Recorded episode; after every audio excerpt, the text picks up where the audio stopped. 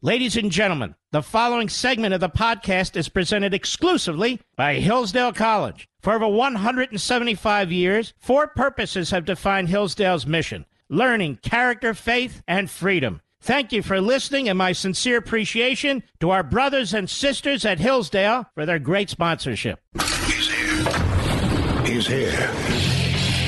Now, broadcasting from, the underground command post, deep in the bowels of a hidden bunker, somewhere under the brick and steel of a nondescript building, we've once again made contact with our leader, Mark Levin.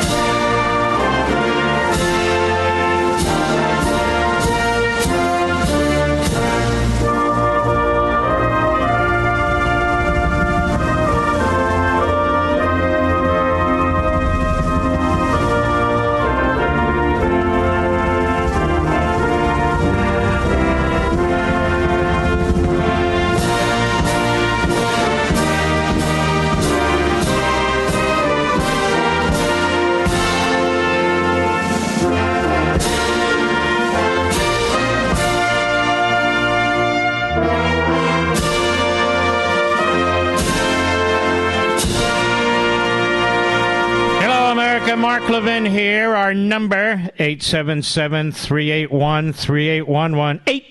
877-381-3811. Ladies and gentlemen, I want to read something to you from the Chinese state-affiliated media. If U.S. fighter jets escort Pelosi's plane into Taiwan, it is an invasion. The PLA, course, the People's Liberation Army, which is quite the opposite. The PLA has the right to forcibly dispel Pelosi's plane and the U.S. fighter jets, including firing warning shots and making tactical movement of obstruction. If ineffective, then shoot them down.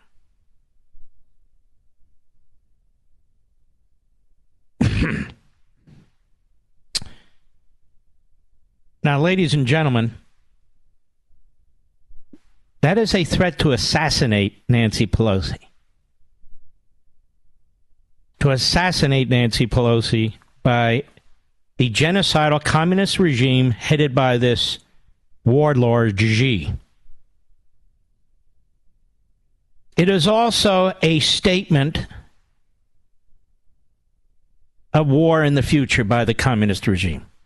That is, as I have been warning, China is going to take steps to try and provoke a war with the United States. It sees a hapless commander in chief. It sees generals and admirals and a secretary of defense who has weakened the men and women in the military, not because they're weak, but because they impose their wokeism on them. We've seen this coming for some time now. And my concern is they're going to act sooner than later because of Biden and the rest of them. It is so crucial that we defeat the Democrats in November and in 2024. They never would have done this under Reagan. They never would have done this under Trump. Period. This is a threat akin to a threat of war against the United States. Now, I just posted something, and I want to read it to you as I pull it up here on the on uh, social media and so forth. Uh, let's see here. I got to pull it up. Here it is. Communist mass murderer Xi is now threatening to assassinate Nancy Pelosi and make more with war with the United States. It's time to crush the regime economically, the way Reagan did the Soviet Union, by the way. Help arm up Japan and South Korea. Significantly increase our own military spending aimed at defeating Red China in any conflict. Launch a sprint toward massive economic growth, especially in areas where we have become reliant on China. And whip the Democrats in 2022 and 2024, or none of this will happen. As for the protectionists and isolationists in the Republican Party, go screw yourselves before you screw our nation and trigger a world war with your insane idiocy. With your insane idiocy. They call themselves nationalists. They're fakes, phonies, and frauds. You're a nationalist, you believe that the United States needs to build up its military, remain a superpower in every respect, and that a communist regime cannot and must not be able to threaten us, threaten the assassination of a leader of this country, whether you like her or not, threaten the security of this nation, threaten the economic well being of this nation, since trillions and trillions of dollars, almost half the world's economic activity, flows through the South China Sea.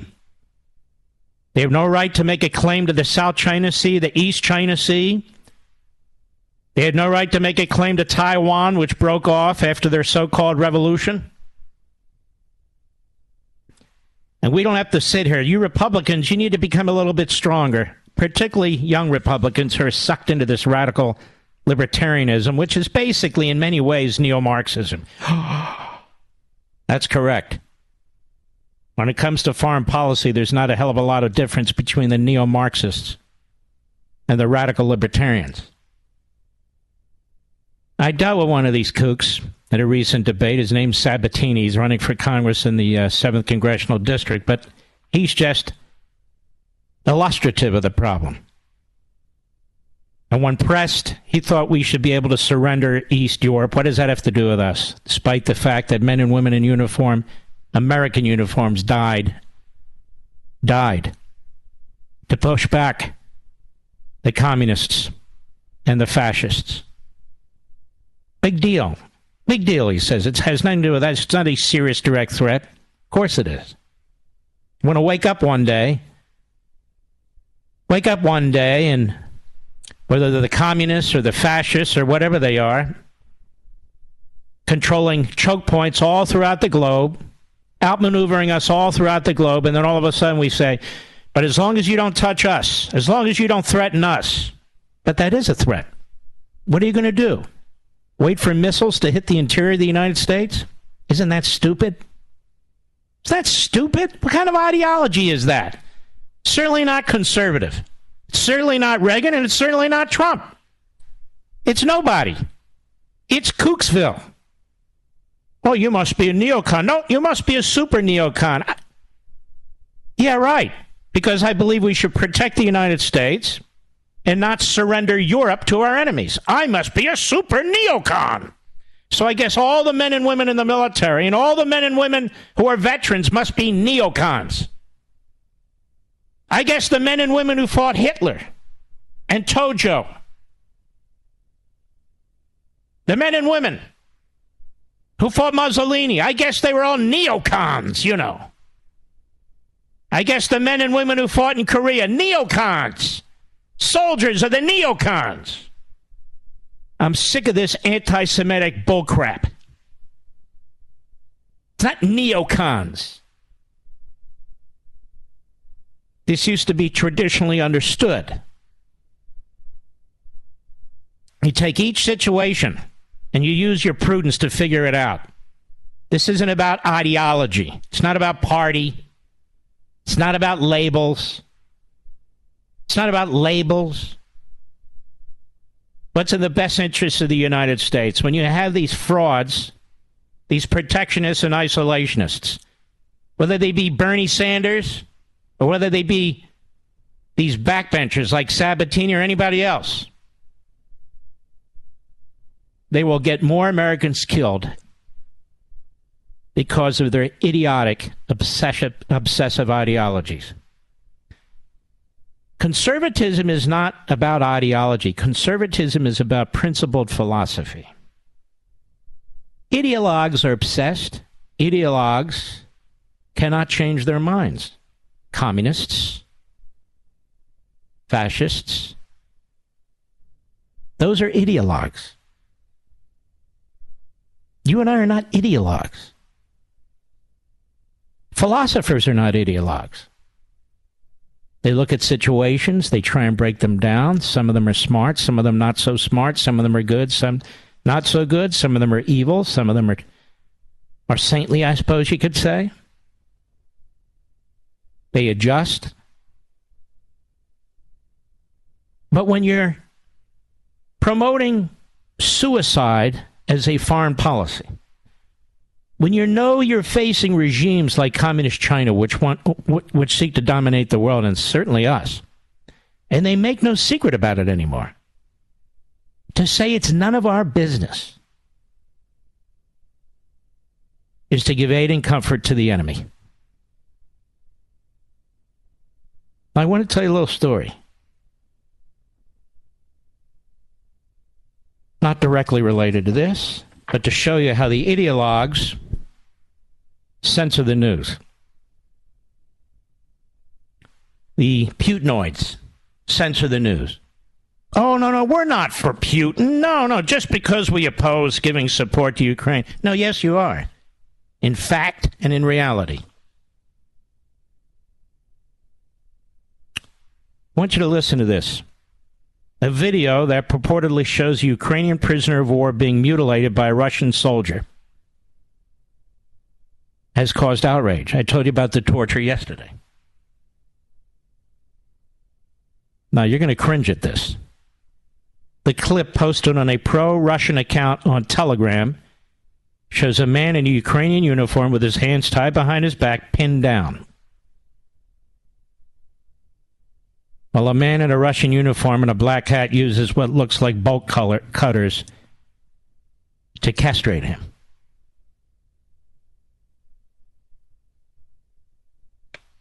Newsweek has not independently verified the footage, but the Times of London assistant foreign editor Maxim Tucker has tweeted the video is genuine according to the investigative website Bellingcat. Newsweek has sought comment. Tucker posted the Bellingcat, and he said the same soldier appeared on a Russian TV clip with the same hat and bracelet. There's no evidence the video had been manipulated. The Twitter account Ukraine Alert, which tweets updates about the war, identified the soldier as probably a member of the Wagner group of mercenaries fighting alongside Moscow's forces in Ukraine. Yahoo News reported that the Russian appeared to be the same soldier who appeared in a June broadcast on Russia's state backed media at the Azot chemical plant, the city of Zvernensk.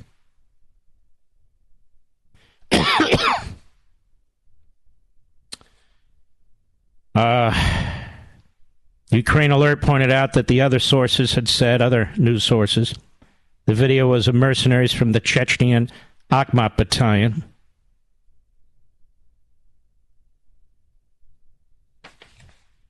And you won't hear this today. You won't hear this today from most of the media, particularly the Putinoids in the media who censor the news. Who censor the news that are that's provided to you. Just as they censored it the other day with the mass torture that's going on in torture camps set up by Putin in Ukraine. Just as they have censored the fact that Perhaps up to 2 million Ukrainians have been shipped into Russia into slavery, whether slave labor, sex labor, and what have you. These were free people living in a real country, a sovereign country that provoked no one and provoked nothing. And when you follow the, the insanity of those who claim to be Republicans and conservatives. But no, no, no, we are nationalists. They will not defend a single country in Europe. They will not support a single country in Europe. they will not support Israel. They will not support our allies in the Far East, Southeast Asia. You know, ladies and gentlemen, with nuclear weapons, nuclear submarines, hypersonic missiles, and so forth, it could become gravely dangerous to be a Lone Ranger. Gravely dangerous. Why do you think we have forward bases around the world? To protect us. Why do you think we put the NATO alliance together? To protect us. Why do you think we build up our military, need to build it bigger? To protect us. The fact that some presidents have abused it is not the rule. It's it's mostly the exception. But we still have to protect ourselves, and only the federal government can do it. We can't do it. As private citizens, the states can't do it. It's the one job it has. And it's failing. I'll be right back. Mark Levin.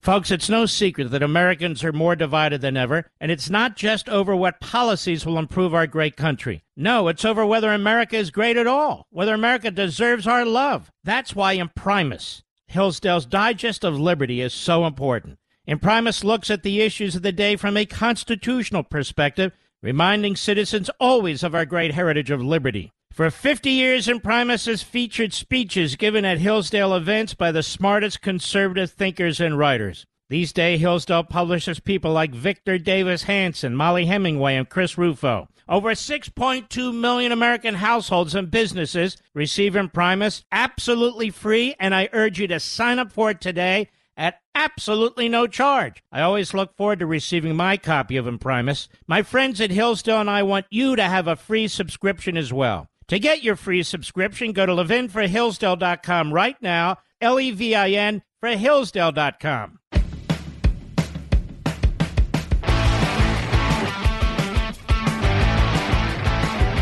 All right, that's enough of this lying about what a recession is or isn't. And this is just further illustrative of how the Democrats conduct themselves. Barack Obama in 2010, cut one, go. The last thing you want to do is to raise taxes in the middle of uh, a recession uh, because that would just suck up, take more demand out of the economy mm-hmm. and put businesses uh, in a further hole. Yeah, and yet Biden and Manchin and the Democrats intend to do exactly that. What's a recession? Bill Clinton 2000, cut two, go. Mr. President, what do you think about a recession? Well, a recession is two quarters in a row of negative growth. I don't think we're going to have that. Nancy Pelosi, July 2008, cut three, go. And so while they may have saved the second quarter from a technical definition of recession, the fact is we are now uh, uh, uh, into the third quarter and we need, uh, we need to have another stimulus package.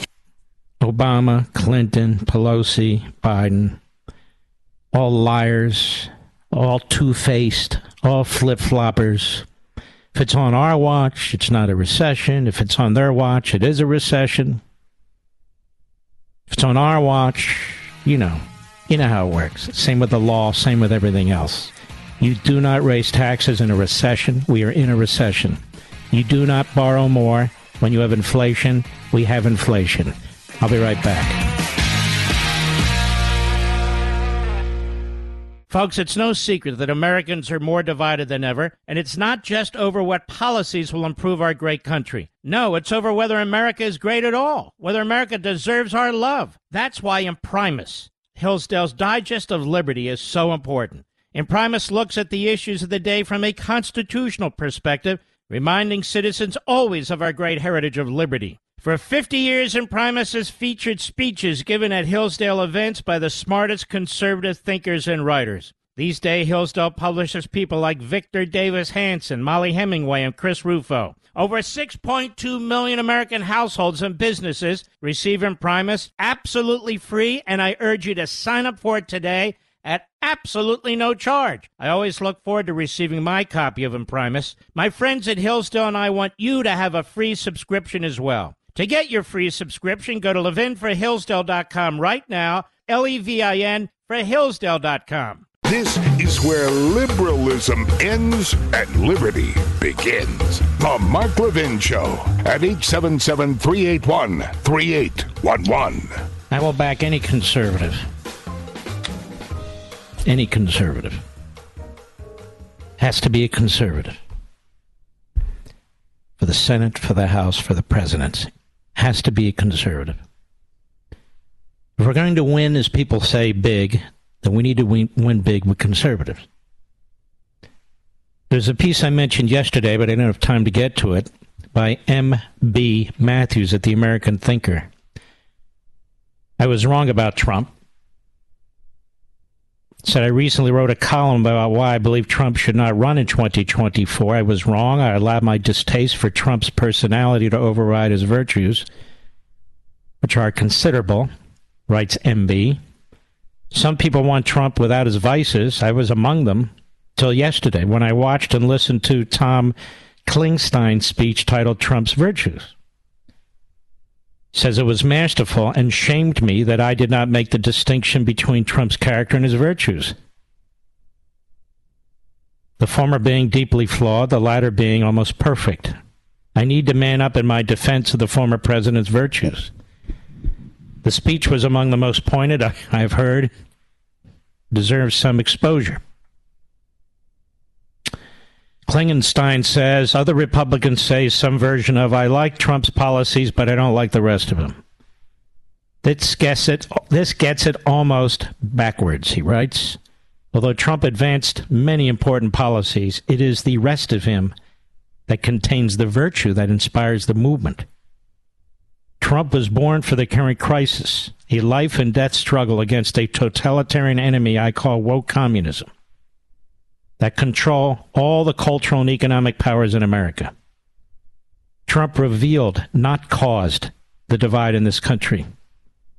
In war, you must take a stand, he writes. Trump is a manly man, traditional manhood, even when flawed, is absolutely essential. Trump plays to win. There are no clean hands in a fistfight. Trump is unreservedly, unquestionably pro American. Trump is a refreshing break from the guilt and self loathing that marks our age. And M.B. Matthews asks, It is anti Americanism that makes so many of us very angry. The left have trashed America's founding and her history to the point where some believe it, it, uh, it's, it is virtuous to hate America. Rather than advocating forgiveness for sins, the left are advocating hair shirts, self flagellation, and perpetual guilt. It is un American. And he writes, or she, certainly unchristian. Now back to Klingenstein. He said Trump thinks we can vanquish all comers if we just put our minds to it, and he's right. Courage never demands perfection. Trump over and over again said exactly what political correctness prohibits. Prohibits one of us from saying. Trump said Haiti is a blank hole and that Representative Maxine Waters has a low IQ. These were not racist lies. They were uncouth, politically incorrect observations that most of us would agree with but would not dare say. About Trump, he says, from morning to night, we were told that Trump is a racist, but endless repetition does not make it true. It isn't. Trump's contempt for political correctness showed patriotic Americans that its ever tightening grip could be loosened. It is difficult to overestimate the significance of Trump's fight against political correctness a fight which most Republicans are reluctant to engage. Trump treated the woke media with the same contempt he treated political correctness, provoking their outrage and revealing their utter corruption. It must be defeated. Unlike most politicians, when Trump sees a problem, he goes out and he fixes it. He fixed our porous border. He moved our Israeli embassy to Jerusalem after decades of inaction. He eliminated hate America critical race theory in his administrative agencies. He developed a vaccine in record time. He achieved energy independence and much, much more. Trump smoked rats out of hiding places. Because of Trump, we know our intelligence agencies are corrupt. We also know that the mainstream media are not just biased, that they are propaganda arm of the Democrat Party. Had it not been for the vehement and irrational hatred of Trump, we never would have discovered that our own security and intelligence structures are compromised. He writes, I blame the never Trumpers for corrupting these agencies. This unprecedented breach of the very security of this espionage of, of Cartesians who prey on politicians who think with their private parts. A large part of Trump's appeal was that he was a bona fide outsider. He distrusted the experts who believe they know better than the average American how to run a country. This distrust was appealing to Trump's base who believed, and with good reason, that is, the experts who created the despotic mess which we find ourselves in. He says they know that the Republicans will lose all future elections until they get to the bottom of this last one. And what is this last one?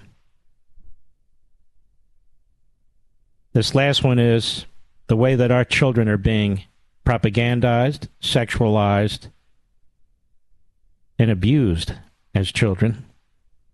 Some will say Trump is a bad man and that disqualifies him. I do not think Trump is a bad man. But for those who do, I remind them that a bad man in some circumstances can be a good president.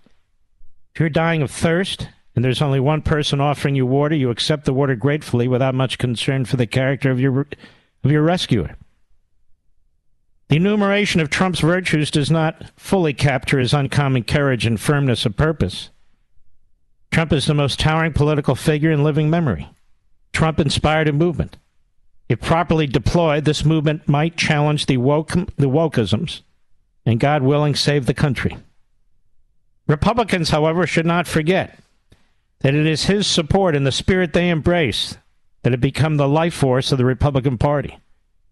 Among the talked about alternatives to Trump, he says, I, I have not yet seen anyone who possesses or even understands Trump's virtues nor have I seen anyone with his backbone and fortitude.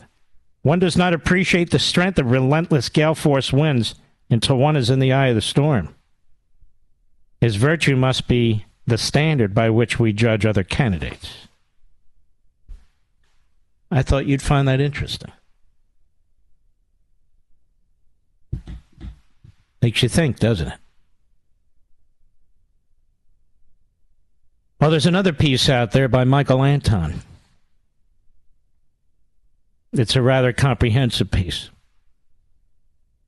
And in the piece, and you can find that piece linked to at marklevinshow.com at the end of the show. And in the piece, what you will find is Mr. Anton explains that the establishment in Washington, the media, the Republican Party, the Democrat Party, and all the rest of it simply cannot let Trump win again. Or their very existence will be called into question. They went through it for four years. I hope I'm summarizing this properly. I read it, it's a great piece. And they don't intend to do it again. And they will do anything. They've tried to do much, and they will try anything to stop them. In this, they are united. Whether it's to bring criminal charges against him, as I've talked about, in a Democrat city, whether it's to use the insurrection clause in the 14th Amendment to nullify his ability to run, whether it is just to smear him and character assassinate him as they've tried to do the last five years, They want his taxes, they want his family, they want his businesses. It doesn't matter. Anything and everything is game. And they have enormous power. And yet, Anton suggests if he is the nominee, he will not lose. And if he wins and runs, they will claim the election was illegitimate, as they did the first time. Their entire goal, sort of what the prior article was talking about, is to prevent this man from running again. If he was ineffective, if he was incompetent, if he was an electoral loser, if he didn't threaten them, they wouldn't care. They would not care. They would not be spending so much time and energy on the ex president who hasn't even announced yet. The ex president. They tried to change and did change in many states the election laws unconstitutionally to try and stop him. You're not allowed to talk about that or anything. They're taking lawyers out, trying to yank their law licenses, trying to put them in prison. With extreme mischaracterizations of criminal law and their behavior, it doesn't matter. It doesn't matter. You cannot have Trump in the White House. And I'm going to tell you something else. They're going to feel exactly the same way about any strong conservative. And what upsets you is that we don't have many who are strong enough to fight back. We have a few. Just a sparse few. And in many ways, Trump has shown them the way. In many ways, Trump has shown them the way.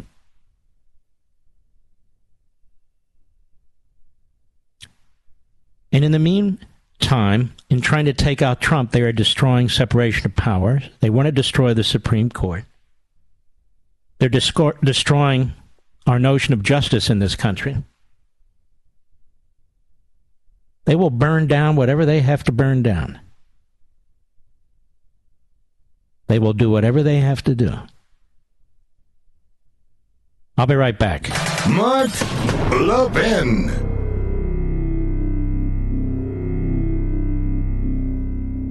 Folks, it's no secret that Americans are more divided than ever, and it's not just over what policies will improve our great country. No, it's over whether America is great at all, whether America deserves our love. That's why Imprimis, Hillsdale's Digest of Liberty, is so important.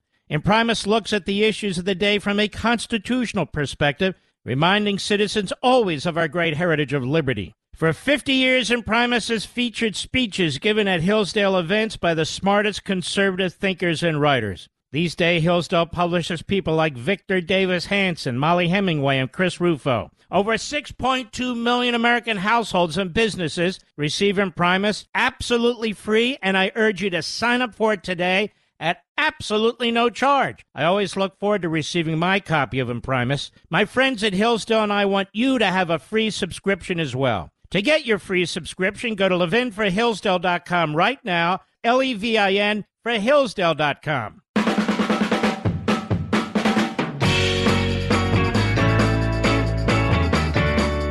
All the articles that I mention, whether I read them or not, whether I read part of them or none of them, are listed and linked to on marklevinshow.com when you go there about an hour after the end of the program so you can see the basis for what I'm saying or reading, unless, of course, it's my own. So, um, and I try and cite them on the air too, if you want to jot them down. But uh, these are really good pieces if you think about it. And look, they have the guns out for DeSantis too. There's no question about it.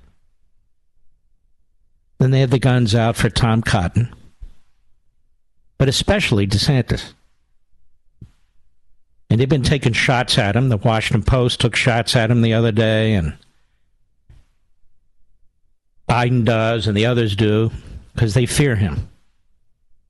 They fear DeSantis. He has been a fabulously successful governor. Fabulously successful governor. Very Reagan-esque, if you ask me. But I don't sit here and chime in on the attacks on Trump. Have you noticed? and I never will. And I know the cowards that are out there. And I know what the mob does. And I've seen it. I saw it when I was chief of staff to my Attorney General of the United States, Edwin Meese. I saw it during Iran Contra when they tried to take out Reagan. They've been trying to take out Trump a thousand different ways. There's a piece of Mediaite now, which is a really slimeball operation. Wondering if Trump will be criminally charged because he used the presidential seal at his golf club for the LIV or LIV golf tournament. Thinking, what the hell? The communist Chinese are threatening to assassinate the Speaker of the House. We might go to war. And this is what they do. They're not new media. They don't need a new platform. They're the same old crap. The same old crap. That's all they are. They're repetition. And I call them out because they need to be called out. And now, I just pulled all these together, you know, to get a sense for what's going on out there. There's a piece in The Atlantic. The Atlantic is essentially a liberal rag. Used to be a, new, a, magazine, now it's just a phony magazine with a website. It's written by a guy named Barton Gellman. Barton Gellman. And Barton Gellman is not a fan of the Constitution, in my view. He writes how six states could overturn the 2024 election. The Supreme Court may let state legislatures decide the presidency. Wow. And I want to go through this with you because his objection is what I've told you they've always objected to. The state, excuse me, the state legislature is making the election law by which electors are chosen. And which six states is he focused on? Pennsylvania, Republican legislature. Michigan, Republican legislature. Wisconsin, Republican legislature. Arizona, Republican legislature. Georgia, Republican legislature. North Carolina, Republican legislature. What do you think of that? And as of now, at least, three of those six states have Democrat governors. You see, they want the governors, or they want the Democrat attorneys general, or they want their Democrat Supreme Courts to have the final say on what the election rules are. And yet, under your federal constitution, Article 2 says no. The state legislatures decide. And as you've learned this week, most of the state legislatures in the early elections chose the electors. Period. They chose the electors. Something the U.S. Attorney doesn't understand, the Attorney General. Uh, you know, they have IQ deficits. But I want to get into this with you because it's going to matter. I'll be right back. This segment of the podcast is exclusively sponsored by Pure Talk. Pure Talk offers great coverage and can save your family money on your wireless bill every single month. Go to puretalk.com to find the plan that's right for you. Thank you again for listening, and thank you so much for this sponsorship, Pure Talk. He's here. He's here now, broadcasting from, from the underground command post, deep in the bowels of a hidden bunker, somewhere under the brick and steel of a nondescript building, we've once again made contact with our leader, Mark Levin. Hello, America. Mark Levin here. Our number, 877-381-3811. 877-381-3811 how six states could overturn the 2024 election, the Atlantic. Now, look, we're getting a lot of this where the Democrats and their surrogates in the media, their professors, and the rest of them are now laying the foundation for an argument that if the Republicans win in 2024, it's not legitimate. Now, it is they who did that in 2000. It is they who did that in 2004. It is they who did that in 2016. And they were all poised to do the same in 2024. Excuse me, 2020, you may recall. Oh, the mailboxes were all moved. And you might remember it, it was they who were attacking the voting machines and so forth. And then, when the announcements came and Biden was declared a winner, they genuflected. They turn on a dime. And you see, you can't talk about it anymore. No, no, no, no. Don't say anything. Don't say anything. Or you're part of the January 6th white supremacist militia. You're a rioter. And so they're throwing out various various arguments. So let's start here with the Atlantic and Barton Gellman of the famous Gellman ice cream family. I don't know, whatever. Late last month, in one of its final acts of the term, the Supreme Court queued up for another potentially precedent wrecking decision for next year. And so here he is, at war with the Supreme Court, encouraging all the loons to be the loons that they are. The court's agreement to hear Moore versus Harper, a North Carolina redistricting case, isn't just bad news for efforts to control gerrymandering which of course the Democrats never do. The court's right wing supermajority. right wing supermajority. It's not right wing and it's not a supermajority, but Barton's on a on a run. Is poised to let state lawmakers overturn voters' choice in presidential elections. What? To understand the stakes and the motives of Republicans who brought the case, you need to you need only one strategic fact of political arithmetic. Six swing states, Pennsylvania, Michigan, Wisconsin, Arizona, Georgia, North Carolina, are trending blue in presidential elections, but ruled by gerrymandered Republican state legislatures. No comparable red trending states are locked into Democratic legislatures. Joe Biden won five of those six swing states in 2020. Donald Trump then tried and failed lawlessly to muscle the GOP state legislators into discarding Biden's victory and appointing Trump electors instead. The Moore case marks the debut in the nation's highest court of a dubious theory that could give Republicans legal cover in 2024 to do as Trump demanded in 2020. And if democracy is subverted in just a few states, it can overturn the election nationwide. Get the pitchforks. Here we go. Get the bricks. Get the frozen water bottles. Get the pointy umbrellas. Here we go. He's complaining, of course, about Article 2. Republican lawyers taking note of their structural advantage among battleground state lawmakers set forth the independent state legislature doctrine. The doctrine is based on a tendentious, a tendentious reading of two constitutional clauses, which assign control of the manner, quote unquote, of congressional elections and the appointment of presidential electors in each state to quote, the legislature thereof, unquote. Based on that language, right there in the Constitution, the doctrine proposes that state lawmakers have virtually unrestricted power over elections and electors. State courts and state constitutions, by this reading, hold no legitimate authority over legislatures in the conduct of their U.S. constitutional functions. That is a genuinely radical proposition. Excuse me, that's what the Constitution says. No. Those white slave owners who wrote it, they clearly didn't mean that. Not only did they mean it, they actually practiced it. No. No. It's radical.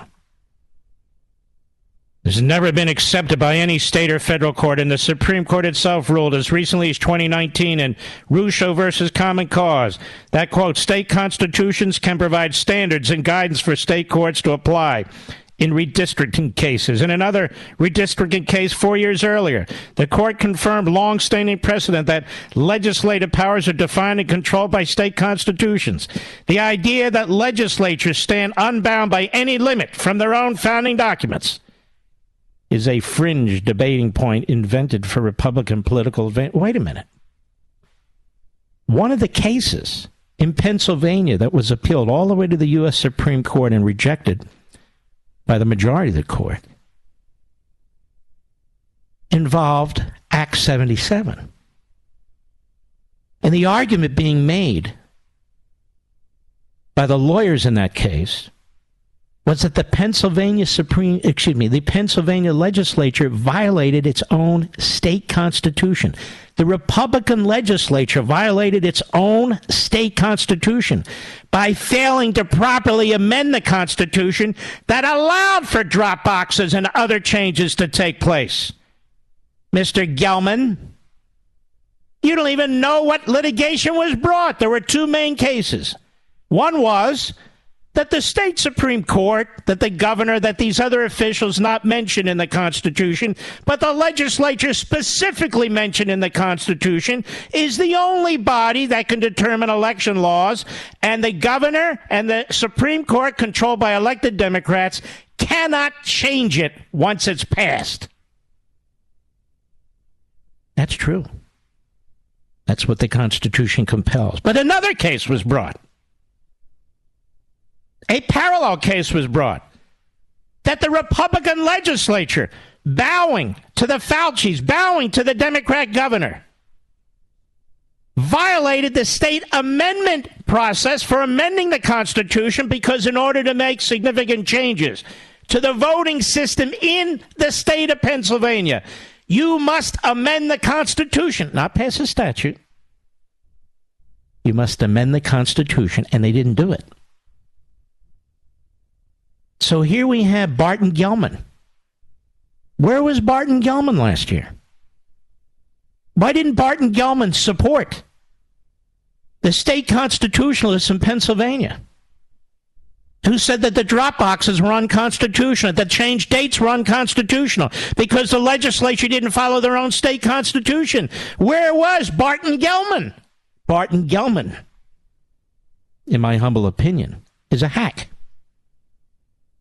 Let us continue, shall we?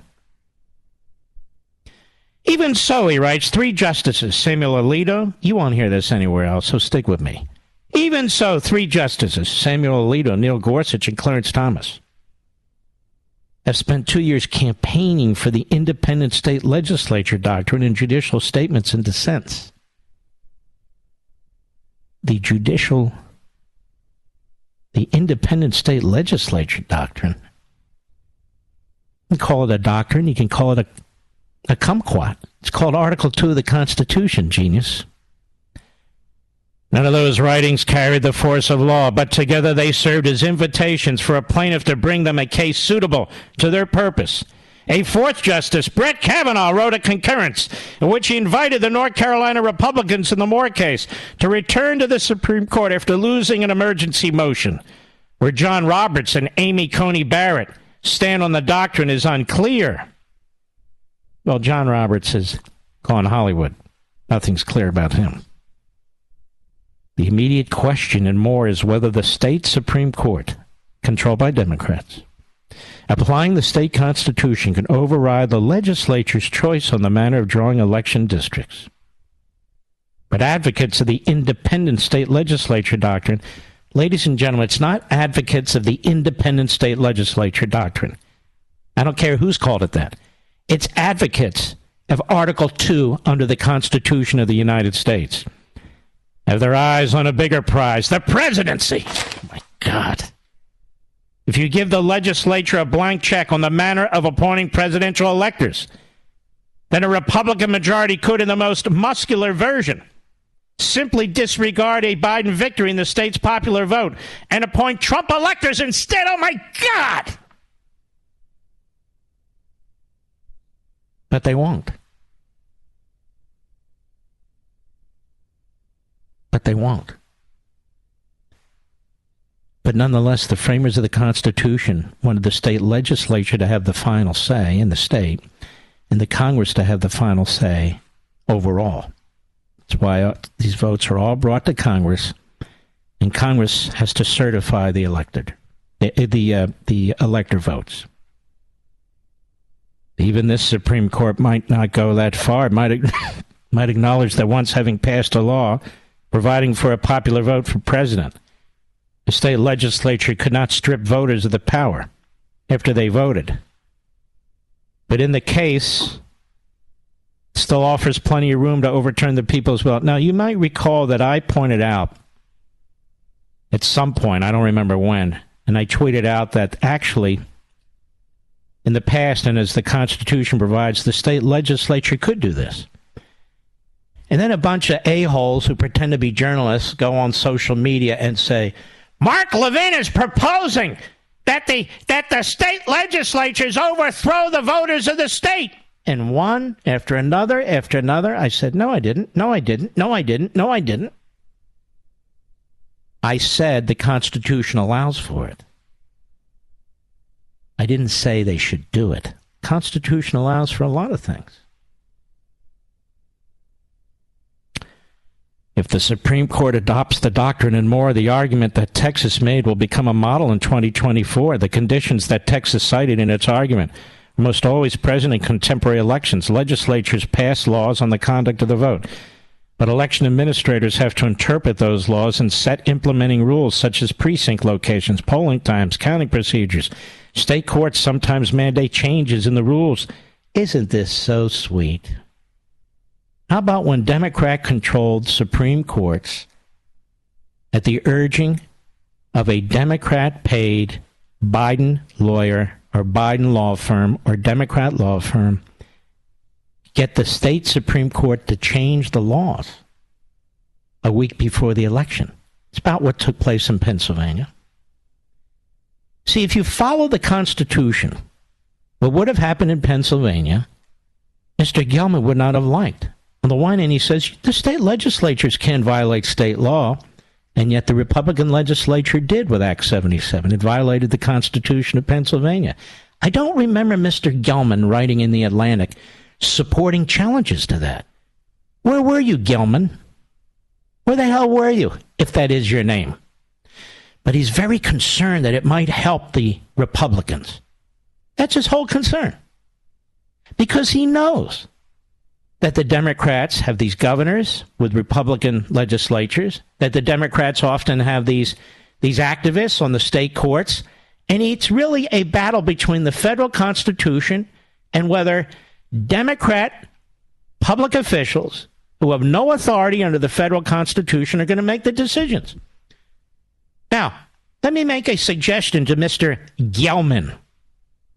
If, in fact, state legislatures start to overthrow the will of the people in particular states, let me suggest to you that Congress will have a say when it comes to the certification of electors.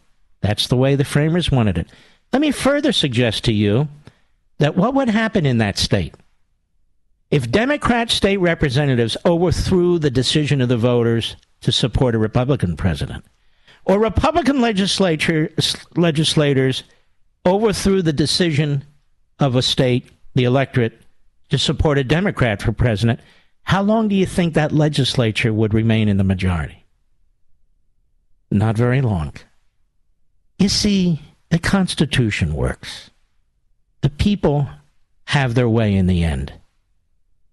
What Mr. Gellman doesn't like is the Constitution. Mr. Gellman wants his party, his phony elites, to continue to have their way. He's right to pick out these six states. But he's upset because the Constitution empowers the legislatures. says this is where reform of the Electoral Count Act, a 19th century statute, comes in. I've written before at length about flaws in that law that leave the nation at risk of a broken election. A bipartisan group of senators led by Joe Manchin and Susan Collins released a draft bill last week that would make it harder for state lawmakers or Congress to subvert a presidential election. Did Mr. Gellman condemn Jamie Raskin when he objected to putting a Republican in president a few years ago? Did Mr. Gellman admonish the chairman of the January 6th committee, Benny Hill Thompson, when he also objected to electors, I believe in Ohio, because he didn't want to see a Republican elected president? Why don't we just do away with the whole damn thing? And that's what they want. Do away with the Electoral College. Let the big cities and the blue states control everything. The other states that might produce most of our wheat, that might produce most of our oil, that may have a different view of things. Why don't we eliminate the 10th Amendment and federalism altogether? You see, Mr. Gellman doesn't really believe in the Constitution, in my view. Neither does his party. Neither does his party. Mr. Gellman, if Manchin and Collins have to change the law as applies to the vice president's power when it comes to counting electors, it's only because the law is ambiguous. What is the power of the vice president? Nobody knows. The framers don't tell us, not in writing and not in notes. We have no idea if his power is ministerial or if he has an active ability to say no to certain electors or send them back to the states. I'll be right back. Mark Levin.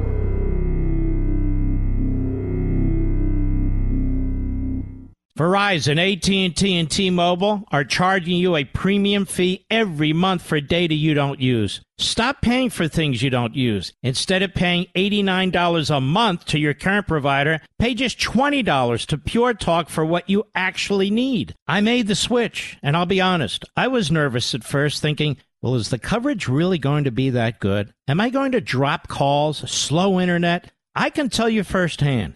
The 5G service is that good. Switching to Pure Talk was that easy. So listen, don't sit on the fence any longer. You're being ripped off by greedy wireless companies. It's time to take the leap and start saving money every month. Go to puretalk.com, select a plan, then enter promo code Levin Podcast. That's L E V I N Podcast and save 50% off your first month. You can literally be switched over to Pure Talk service in less than 10 minutes. So go to puretalk.com and enter promo code Levin Podcast.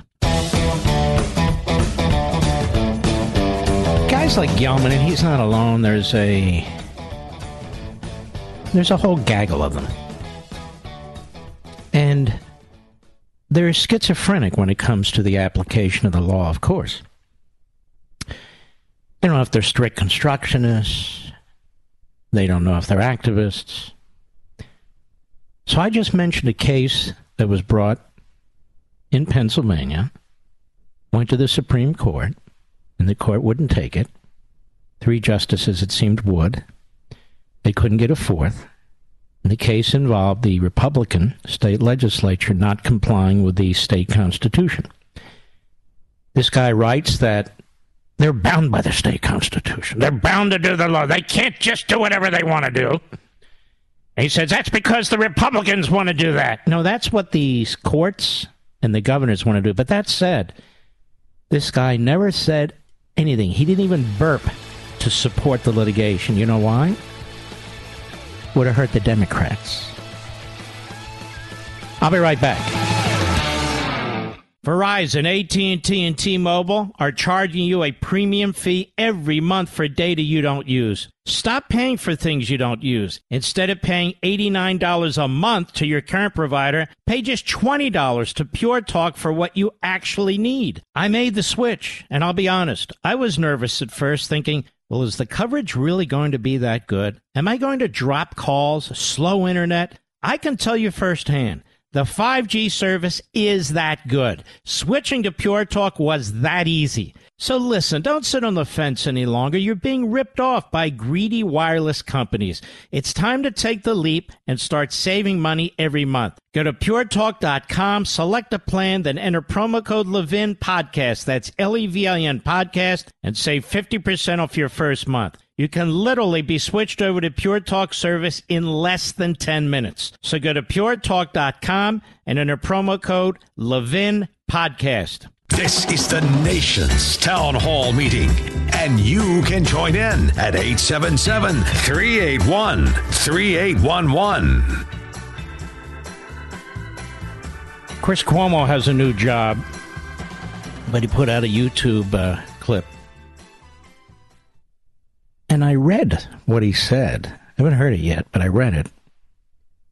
And I had to read it again. Listen to this. This is uh, today about the January 6th committee. Hat tip Newsbusters, cut 10, go. My question is are we really learning enough about what matters?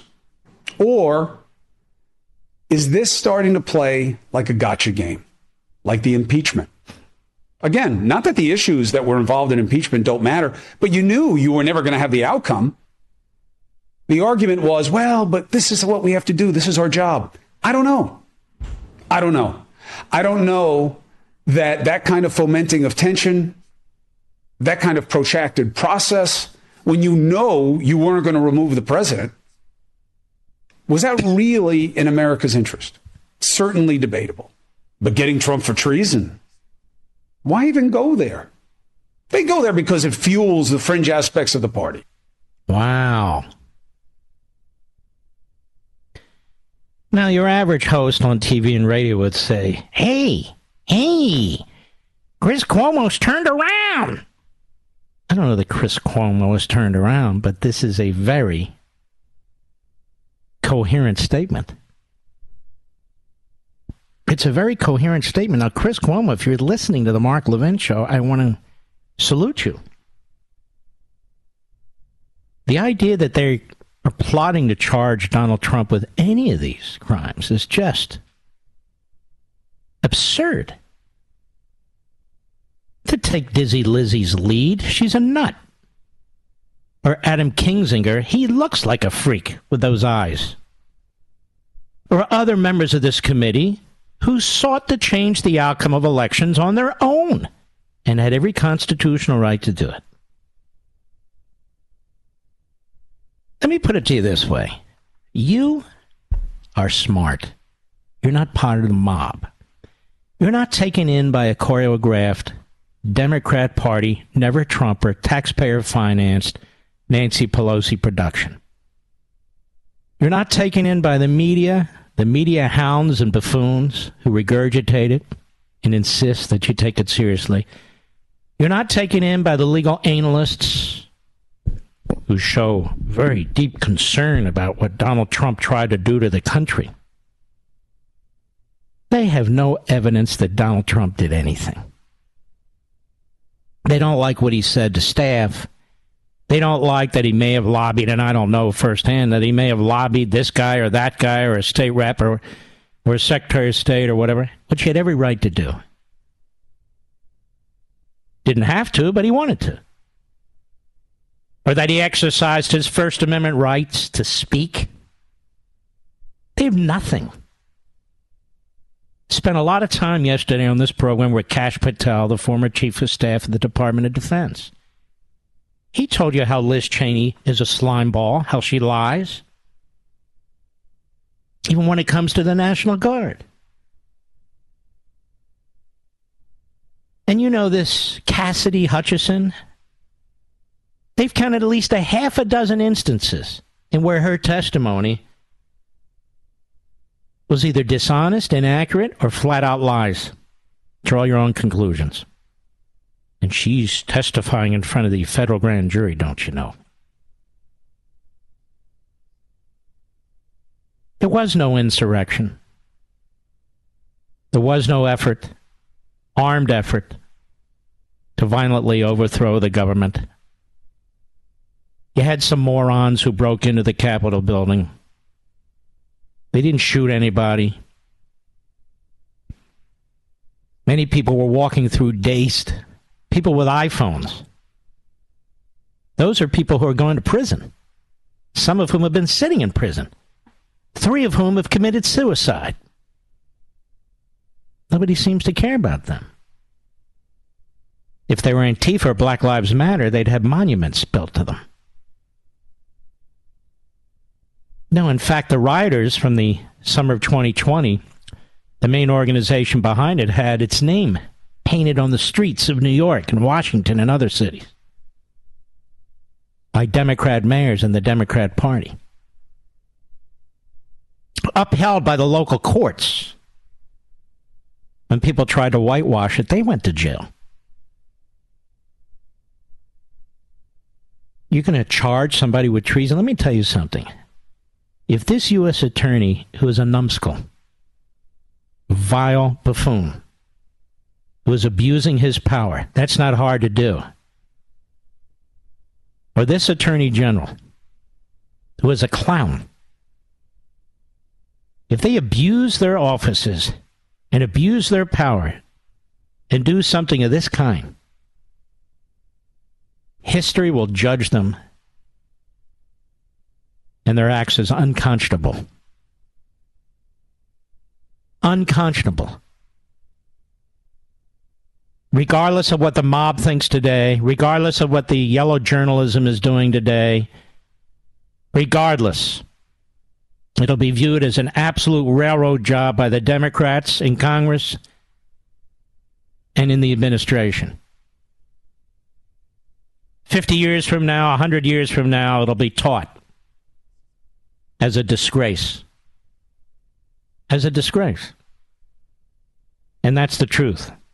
One more time, Chris Cuomo, cut 10, go. My question is are we really learning enough about what matters? Or is this starting to play like a gotcha game, like the impeachment? Again, not that the issues that were involved in impeachment don't matter, but you knew you were never going to have the outcome. The argument was, well, but this is what we have to do. This is our job. I don't know. I don't know.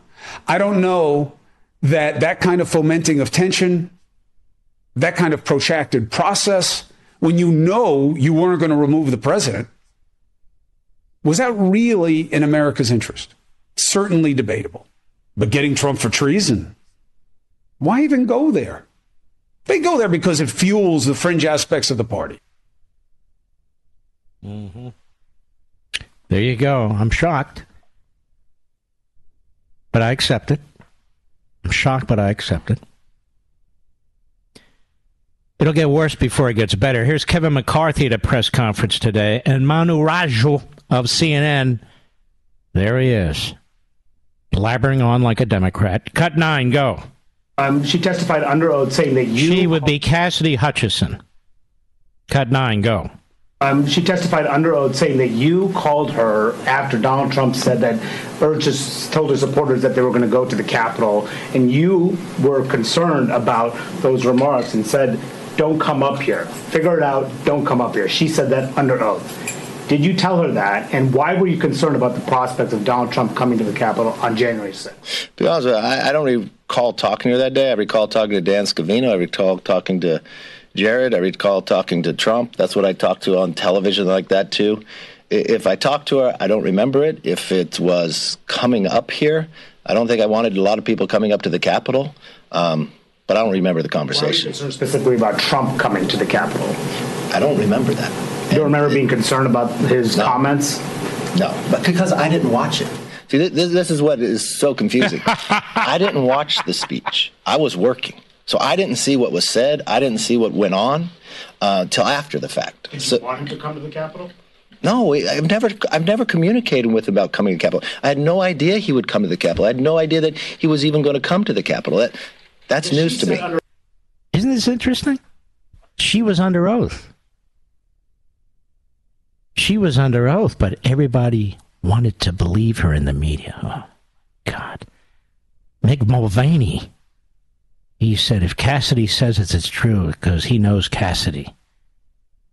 And Mick knows everything, the mixter. Unbelievable. There's Kevin McCarthy saying, she never called me. I don't remember that. And of course, that's easy to check, isn't it, ladies and gentlemen? Can I tell you something else? I didn't watch the speech either, Mr. Producer. Did you? You didn't either, right? I actually didn't watch the speech, and neither did Mr. Producer.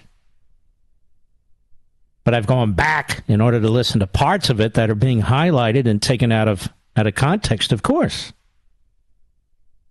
And I bet most of the media didn't listen to the speech either. How often do they sit down and listen to a Trump speech? Maggie Haberman.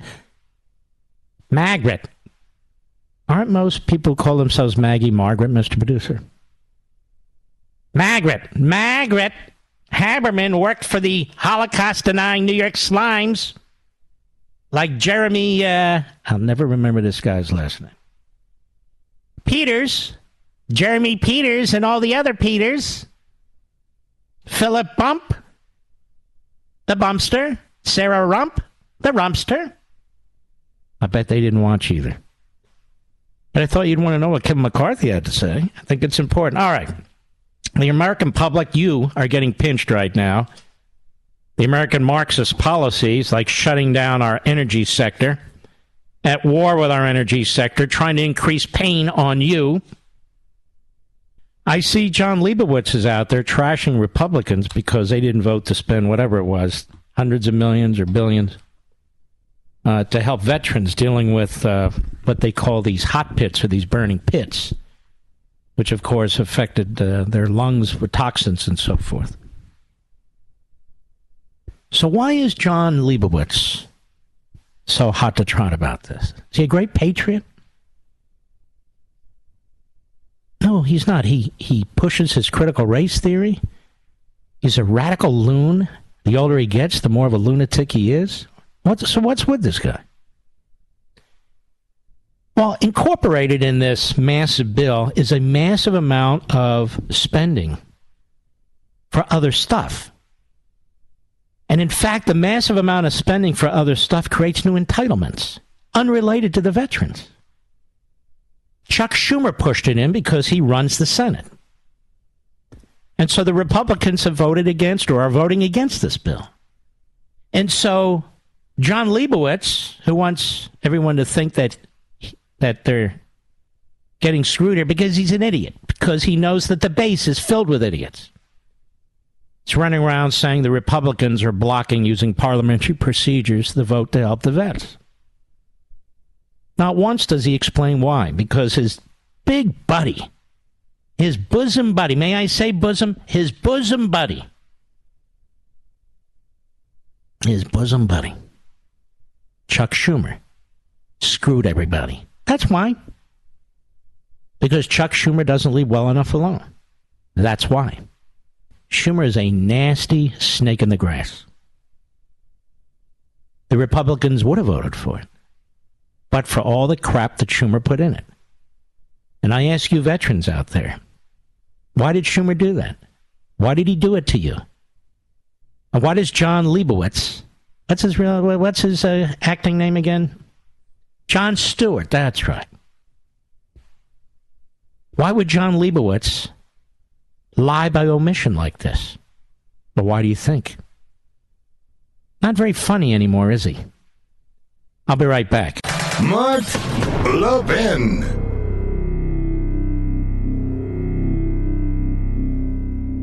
Verizon, AT&T, and T-Mobile are charging you a premium fee every month for data you don't use. Stop paying for things you don't use. Instead of paying $89 a month to your current provider, pay just $20 to Pure Talk for what you actually need. I made the switch, and I'll be honest, I was nervous at first thinking, well, is the coverage really going to be that good? Am I going to drop calls, slow internet? I can tell you firsthand. The 5G service is that good. Switching to Pure Talk was that easy. So listen, don't sit on the fence any longer. You're being ripped off by greedy wireless companies. It's time to take the leap and start saving money every month. Go to puretalk.com, select a plan, then enter promo code Levin Podcast. That's L E V I N Podcast and save 50% off your first month. You can literally be switched over to Pure Talk service in less than 10 minutes. So go to puretalk.com and enter promo code Levin Podcast. Mr. Producer, shall I take a call and to whom shall I speak?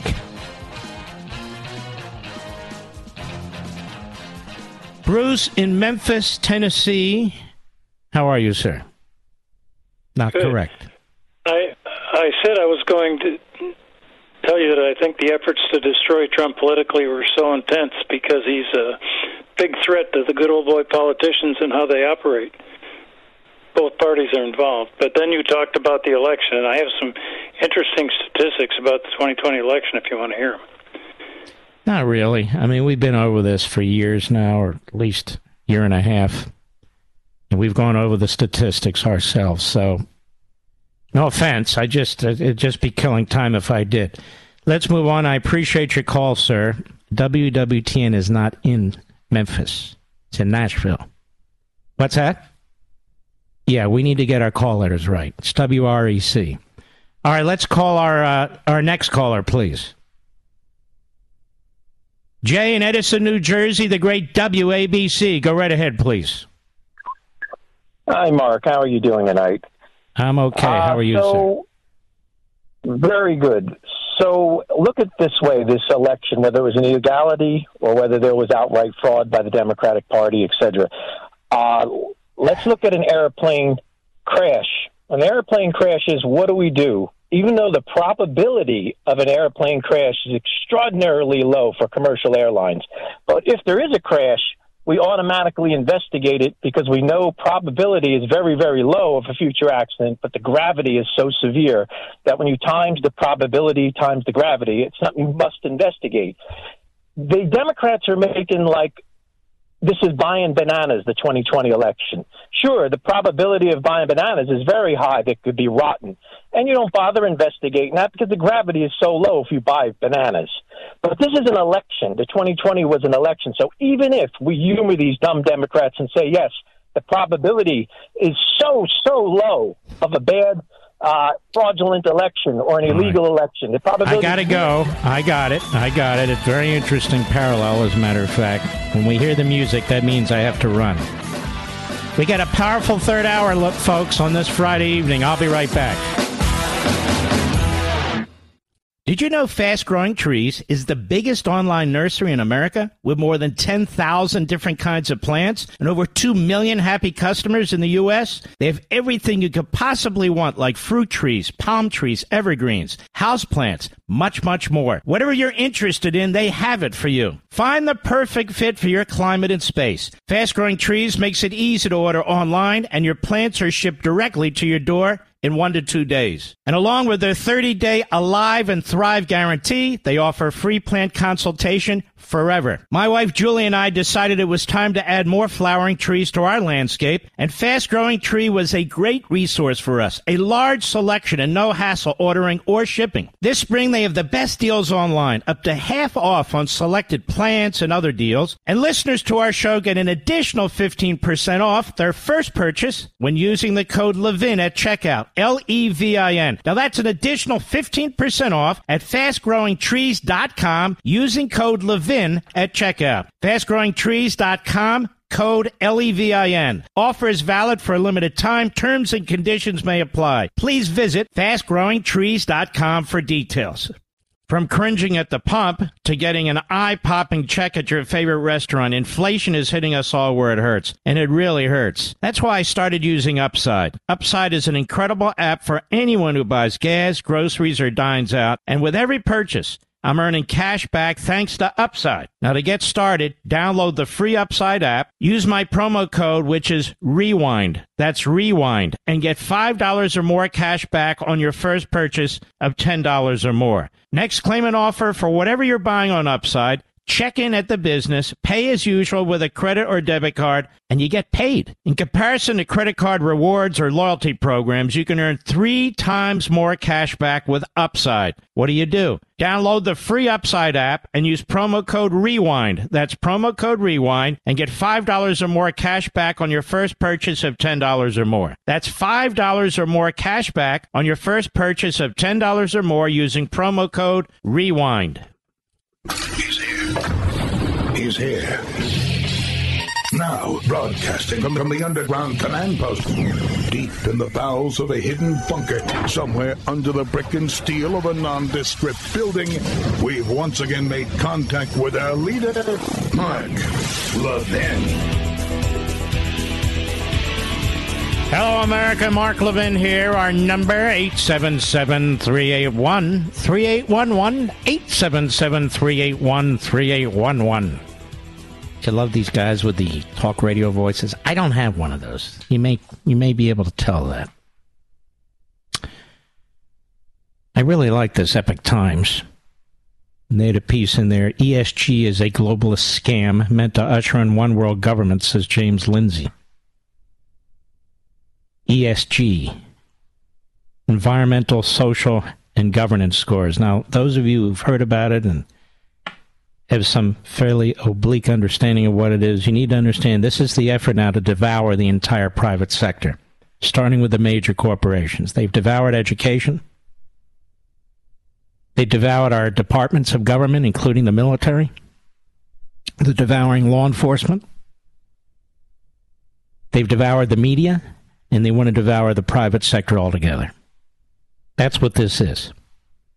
That's why the Securities and Exchange Commission, without any any basis in law, decided that it would be part of their auditing of corporate uh, corporations. They had no power to do that. That's why the biggest hedge funds in America have insisted that if these corporations want money or support from them, uh, that they have to have these high ESG scores. And they have to have members on their boards who support ESG. James Lindsay, author of Race Marxism and other books challenging woke narratives, has taken environmental, social, and governance ESG scores into his crosshairs, calling ESG a weapon in the hands of the social justice warriors to shake down corporations and a tool in the hands of those speaking to impose one world government. He said the ESG scoring system was initially conceived as a way for investors to track the likelihood that a corporation would be a good bet for investment over the long term. In the early 2000s, a very few socially minded social activist investors got together and thought up this idea that, well, it's probably the case that the companies that are bad in environmental policy, bad with social responsibility, and bad with corporate governance are going to be bad bets in the long term. And Lindsay believes the ESG concept was suspect from the very beginning, and it's unclear whether higher scores translated into good long term profitability for participating corporations. Worse still, says over time ESG scores have been hijacked and weaponized by social justice warriors. Surprise, surprise. They have the leverage to be able to use this like a financial gun to the head of any corporation that doesn't do what it wants them to do. Call it blatant weaponization, he called it. In fact, it's racketeering, is what it is. It's just criminal racketeering using what looks like a responsible measurement tool as the mechanism. So nobody's directly responsible for engaging in what is really a mob shakedown of corporations, he says. Lack of transparency is how ESG scores are determined. It's an open door for abuse. He said you have this ability for a very small number of people who wield a tremendous amount of power over markets to be able to make those decisions. It's a return almost to a feudal system. The lords get to decide what is right and what is wrong. In fact, ESG scores are much like China's social credit system, but applied at a corporate level, he says. It's, it's identical to China's social credit system. It just got a nice name that fits Western, not just Western, but Western values, which is how they sell it to the public or get people to back it and think they're doing good in the world. Even more troubling is Lindsay's argument that ESG fits into a broader global agenda that he said wants to make the West energy poor to the benefit of countries like Communist China and a way of social control. They want to implement the exact same control system because they see that it works to control people in China.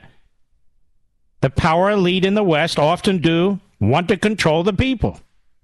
The goal is to make China into one model and the West into its in- inversion.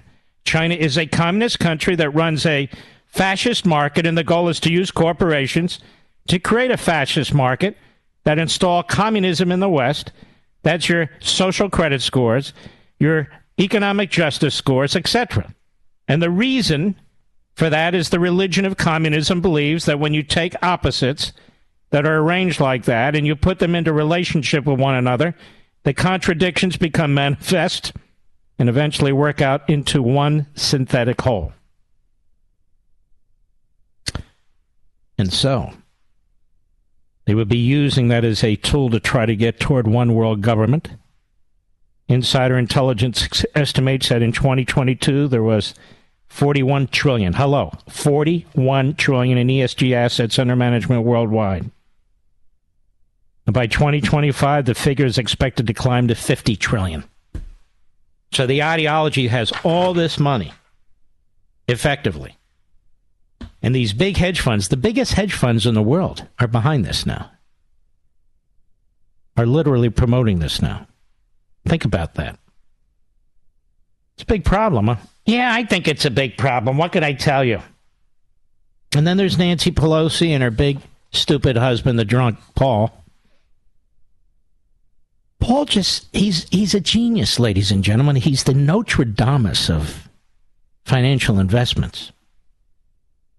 It's an amazing thing. We have Nancy Eva Pelosi, who trashes millionaires and billionaires, who trashes capitalism, and yet, and yet, look how rich she and her dummy are as a result of capitalism. I'm kind of sick and tired of the hypocrisy, aren't you? And I think we now know one of the reasons Pelosi has held on so long, one of the reasons she's held on so long and has had multiple, I better not say so, uh, is because she has enriched her family.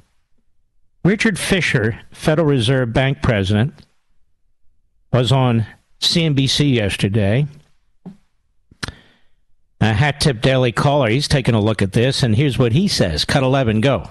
With regard to the House and the Senate, clearly people have taken advantage of inside information forever. And I'm not against their uh, tapping that down. And I'm sorry to see that Paul Pelosi and Nancy Pelosi and others are uh, appear. It's all appearance right now. We don't know the facts to have taken advantage of inside information. So something needs to be done. Yes, perhaps they should be taken out in handcuffs. I'm sure the Democrat hack U.S. attorney in Washington, D.C. will take a very close look at this. I mean, it is staring him in the face. It is right there in his jurisdiction. You don't even need a SWAT team. You even need a SWAT team. Nancy will likely be at a local plastic surgeon one day this month, if not next. It's easy to find her. Or maybe getting her hair done or whatever it is. Remember that time in San Francisco? She wasn't wearing a mask. And I have to disagree with many of my conservative friends. I think liberals should all wear masks. They like them, wear them. The bigger the better. Double, triple, triple masks. Go ahead, wear them so we can see who you are. Now, that's Richard Fisher, Federal Reserve Bank president. Here's Kevin McCarthy at a press conference today as well. Cut 12, go.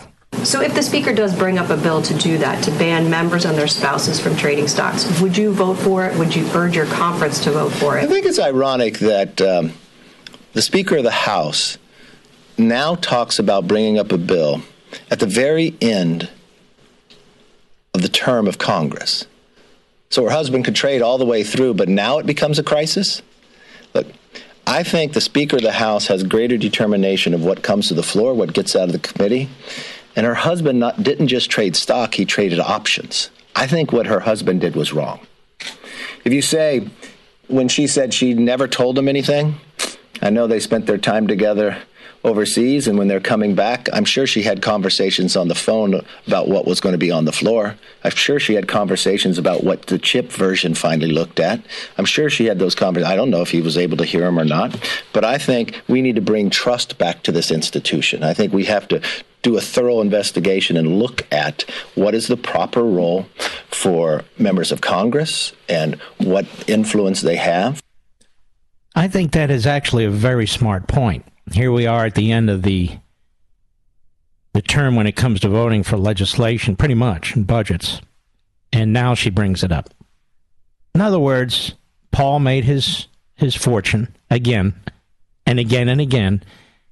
And so now let's bring this up for a vote. But this is how we're played by the media and the Democrats all the time. Why didn't this reporter ask the question of Pelosi? You know how Pelosi slaps them down and walks off? And she gets away with it. But they like Pelosi. So she can get away with it. When we come back, ladies and gentlemen, guess who's back? Thomas Friedman of the New York Slimes. I think he's won like 712 Pulitzer Prizes. He's, there's just nobody smarter, nobody better, nobody more prescient. And he talks about his favorite country, China. I mentioned him in Liberty and Tyranny where he He sort of wants the day when the United States would be more like the Chinese government, he said. I quote him. Longs for the day because they get things done over there. This guy's a Pulitzer Prize winner. But then again, he's a longtime employee of the New York Slimes. He married a very wealthy woman. He have a an estate in Maryland. He's a man of the people. That would be Bethesda, Maryland, those people. I'll be right back. Mark Levin.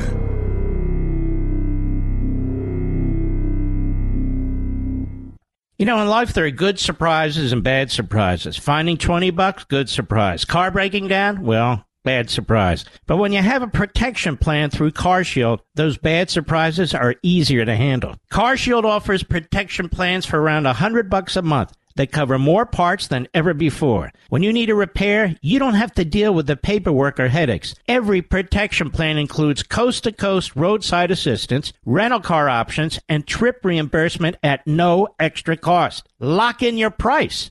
By getting coverage today, it'll never go up. CarShield helps make the surprise of your car breaking down easier to handle. Get coverage like I did. Go to carshield.com slash mark. That's carshield.com slash mark or call 800-391-8888 to save 10% on your plan. That's carshield.com slash mark or call 800-391-8888. 800-391-8888 to save 10%.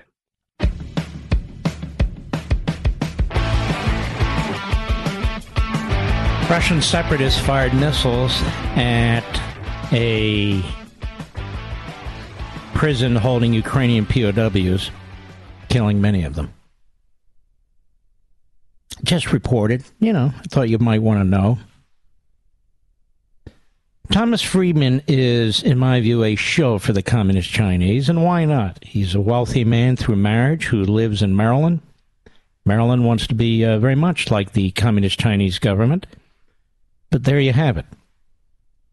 And Friedman, and just so you know, the Roberts, who is the Chief Justice, you may have heard it, the couples are very, very close. Tommy and Johnny and their wives are very, very tight. Thought you would want to know that. And so Friedman is asked, you know, uh, is Pelosi going to uh, Taiwan and all? What do you think about that? Cut 14, go. So, what do you tell Nancy Pelosi then? Uh, a lot of folks, that apparently, according to the New York Times, our, our, our, our paper, saying that uh, inside the White House, they're very concerned about her going over there. Just stay home. This whole trip is completely out of context.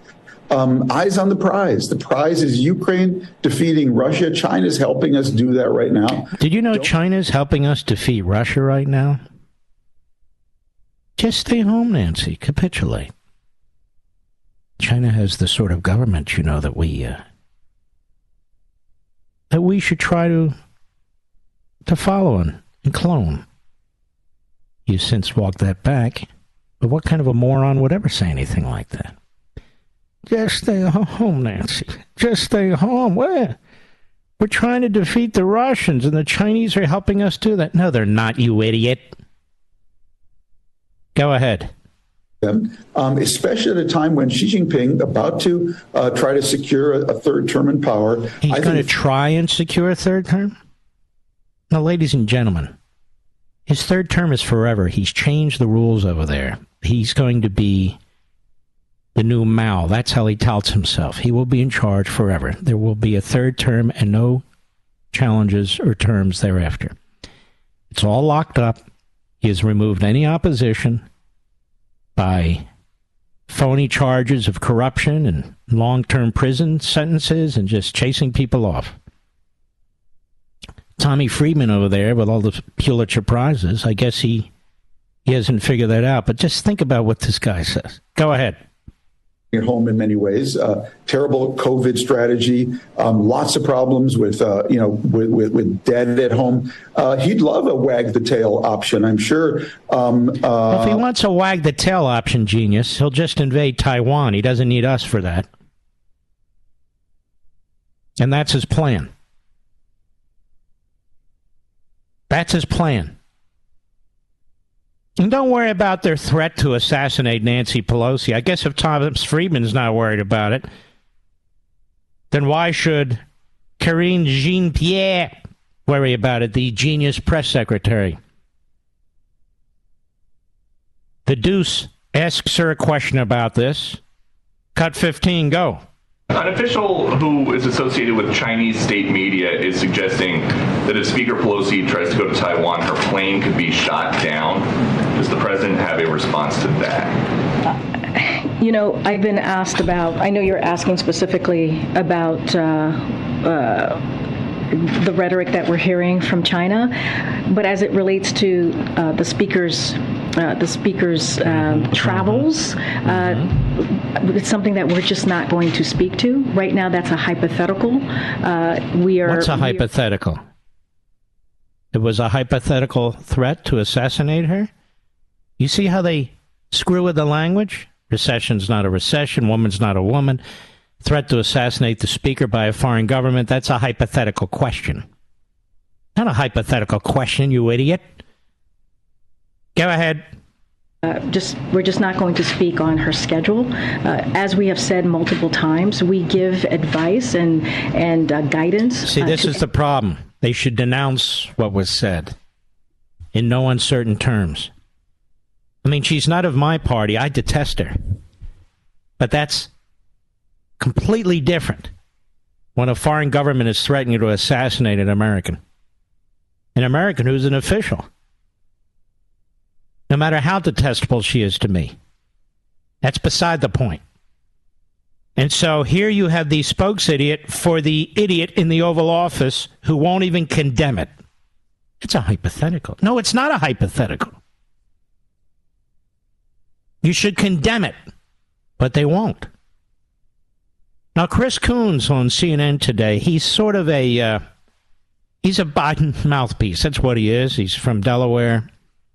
He couldn't get elected dog catcher, but for the support of the Biden crime family.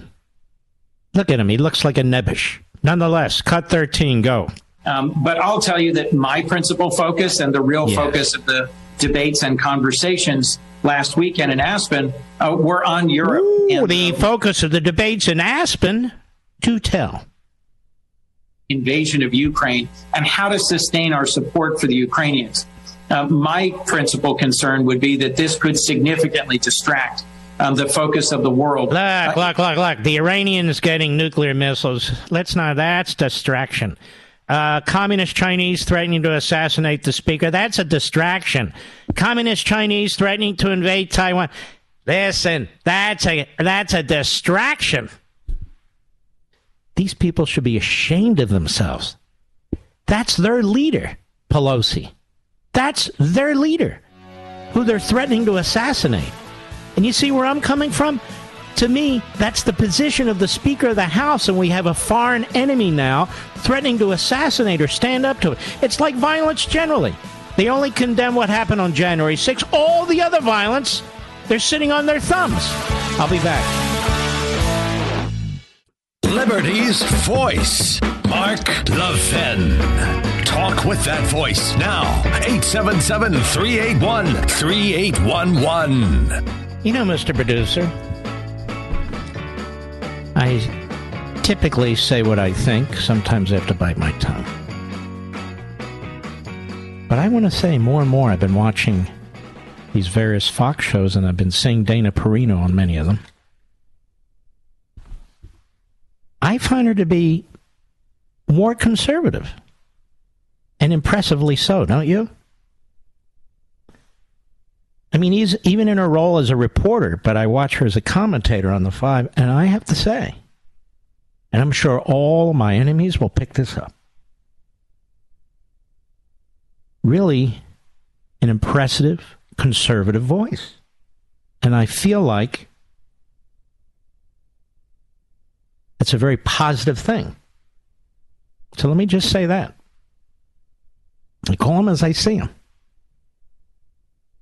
But uh, it's much more pleasurable for me to listen. And uh, listen, I do. She's really a, a, a positive voice on the five. That's the one I watch the most. The lead up to the show. Um, obviously, I can't watch shows while I'm on the air. and I can't watch shows all day when I'm taping TV and studying and doing the rest and writing. Thought I would mention that because I know media and media matters will pick that up, but I mean that absolutely. In fact, let me say this. Martha MacCallum, who I've always liked, does a fantastic show. Don't you think so, Rich? When I can catch it, it's a fantastic show. It really is. And I think the fact that Chris Wallace is where he belongs in no man's land on CNN is a very, very good thing. Here he is on CNN today. None of you heard this because none of you watch CNN, like the rest of America. And that's why the media really has never been reporting about how I crushed CNN and MSNBC combined on Sunday night. Crushed them. Did I say crush? So I have to say it. You know, when all these jackasses write about me, they don't talk about the scholarship, they don't talk about other things that I talk about, they don't talk about how we are a ratings juggernaut. No, it's right wing radio host because that's all they know. Chris Wallace on CNN today. You know, uh, Jared Kushner has a new book coming out, and um, and I'm going to have him on the show. I like Jared Kushner. I like Ivanka Trump. There's a lot of people I like who are in the Reagan, Reagan in the Trump administration. One I don't like is a guy named Mick Mulvaney. He runs around like he knows everything, and he knows nothing. He's a schnook. And to be quoted by Chris Wallace is an embarrassment. So here it all comes together. Cut 20. Oh, uh, excuse me. Let me set it up better. So Kushner has apparently written that General Kelly pushed Ivanka at one point, that he shoved her, and that he was a Dr. Jekyll and Mr. Hyde. And I believe that's true. I believe he is. It's too bad, too. Too bad. And other things that he has apparently said in his book, for instance, that he had to fight thyroid cancer. I know people have had to do that. And so Chris Wallace cites Mick Mulvaney, who says it's not true, because of course Mick was everywhere. The mixer, he's a busy man. He was keeping track and monitoring Jared and Ivanka. He obviously was keeping track of all the hospital records. The mixer, What a putz. Cut 21, go. We all know that oftentimes the conversation in the green room is more interesting than what's said on the air, the green room where we wait. By the way, when are you ever going to take that cotton out of your mouth, you moron?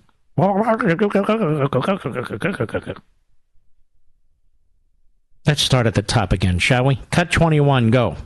We all know that oftentimes the conversation in the green room is more interesting than what's said on the air, the green room where we wait before we come on the air. I was talking with Mick Mulvaney. Jared Kushner's new book came out in which he says that uh, that John Kelly, the, pre, uh, the, the, predecessor for him as White House chief of staff, shoved Ivanka out of the way. He said that is inconceivable. Could he have brushed by her? Yeah, inconceivable that John Kelly, White House chief of staff. Well, there you have it, Mick Mulvaney. It's inconceivable, so it must not be true. The Mixter. You know what? Mick Mulvaney hates a lot of people that he worked with.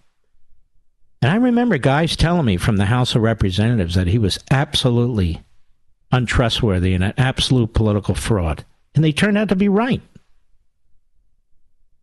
Go ahead. He also said in the book, Kushner claims that he told Mulvaney that he had thyroid cancer Mulvaney said, he never told me that. Wow. I have no recollection of it, and if he had, I would have remembered it. Really? Like Cassidy Hutchinson, everything she says must be accurate. But Mulvaney has, you know, an iron trap for a mind. If he was told that, he would have remembered. It's inconceivable that he wouldn't remember. He never told me. I would have remembered it, says the mixer. Well, then. What goes on in the green room in CNN? It's unbelievable. Now, when I used to go into the green room, ladies and gentlemen, you know what I did, Mr. Producer? I went for the donuts, exactly. I went for the donuts. If I were in there, Mick Mulvaney were talking, I'd say, please be quiet. I'm trying to watch the commercial. First thing I'd say, who are you again? Mick Mulvaney is is looking for a place in history now. He gets to decide who the good people are and the bad people. So he must hate Jared and Ivanka. Hate them. Loves John Kelly. That's inconceivable. John Kelly would do that. And there is uh, Cottonmouth, Chris Wallace. And I'm sure the mixture was hoping that his comments in the green room were kept confidential. But nothing's kept confidential from Chris Wallace, as far as I can tell. So there they are at CNN together. How about that? Unbelievable, really. Folks, would you turn down millions of dollars per year? Well, let me start it this way. Mr. Producer, have you bought a lottery ticket for today? Mr. Call Screener, have you bought a lottery ticket for the day? You're answering for him? Most of you, have you bought lottery tickets? How many of you have? Did I? Of course I did. If I get 1.2 billion, big cut goes to the federal government. Of course, I give a big cut to my wife as she would with me. That's the way it works. Just messing around. But what else would I do? Maybe I'd buy a couple of radio stations. What do you think?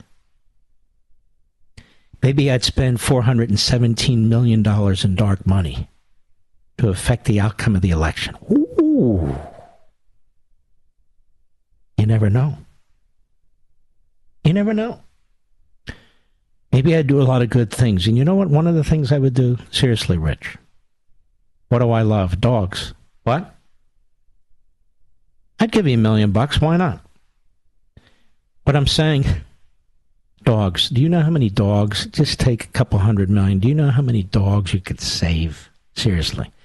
And I know many of you are saying, what are your priorities, Mark? What about people? So I understand. We spend trillions on these other things. God. And just think about that. Every no kill shelter in this country would benefit. But hey, likelihood of my winning is the likelihood of my winning the Pulitzer Prize. I'll be right back. Mark Levin.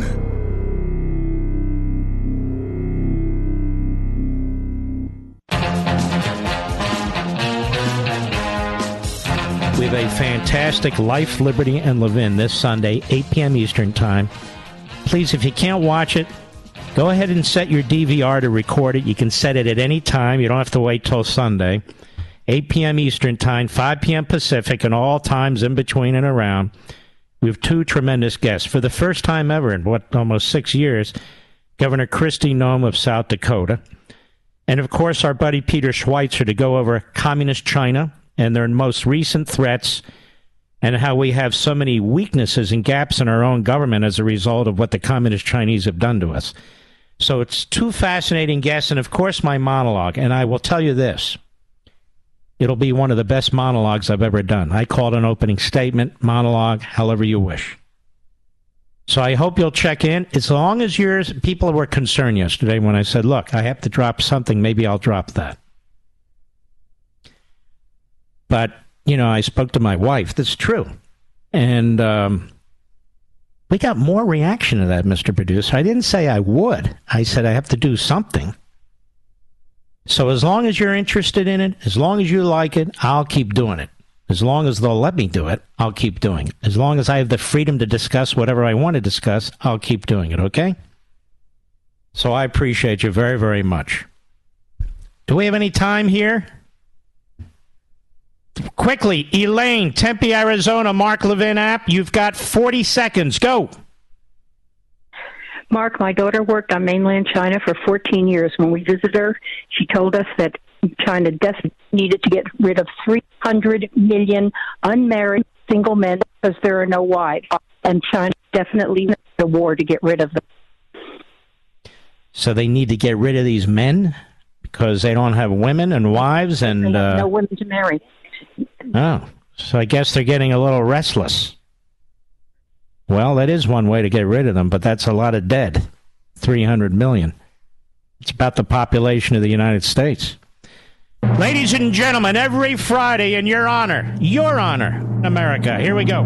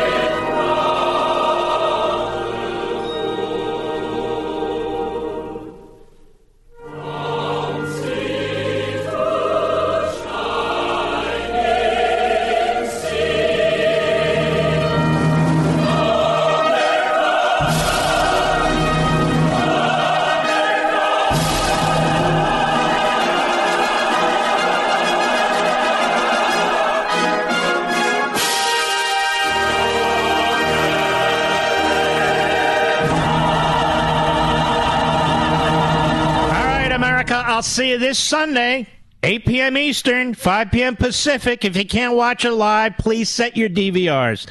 But I think you're going to love the show.